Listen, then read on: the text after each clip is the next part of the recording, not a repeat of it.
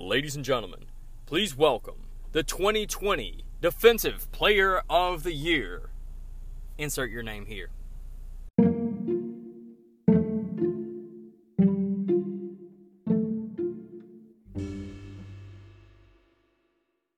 All right, hello and welcome. This is Caleb's Commute, and I am in my 2001 Toyota Corolla, aka the Bog Monster. I'm headed to or from work, and I am discussing on this podcast everything that I'm learning on my journey to becoming an independent author.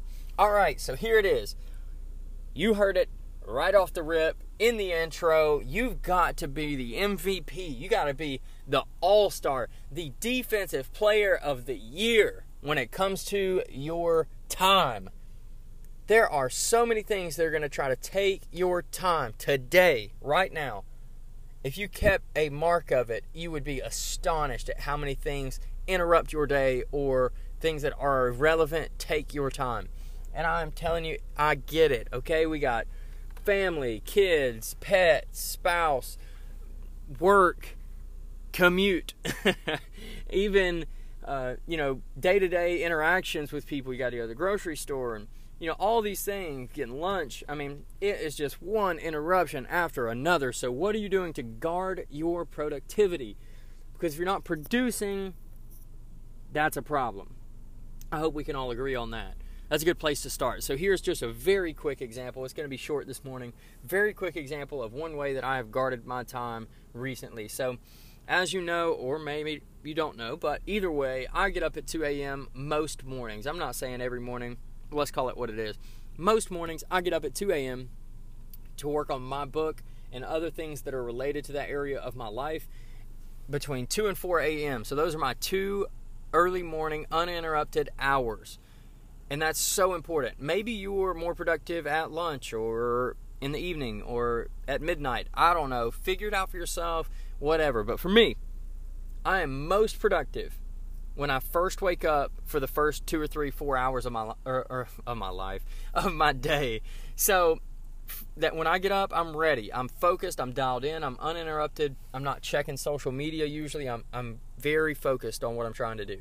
So I noticed that my way of making coffee, which is how I like to start my day, with a cup of coffee as I sit down to work, I noticed that I was spending 15 to 20 minutes of my two hour morning time, my two hour slot for productivity on making coffee. Now, with that said, you're probably thinking 20 minutes. What are you doing? My wife and I like premium coffee. We buy the beans, we grind them right there before we uh, before we make the coffee. We have the Aeropress. I mean, the whole nine. Like we like to really go in on the coffee. So if I have all the time in the world, sure, that's the way I'm going to make it. Typically, when my wife gets up and gets ready for work, that's the way I make it for her. But 15 minutes to 20 minutes in a small two hour window of the most productive time you have in the day, come on, that's got to go. So I swapped over. Nothing wrong with Folgers. I love Folgers coffee.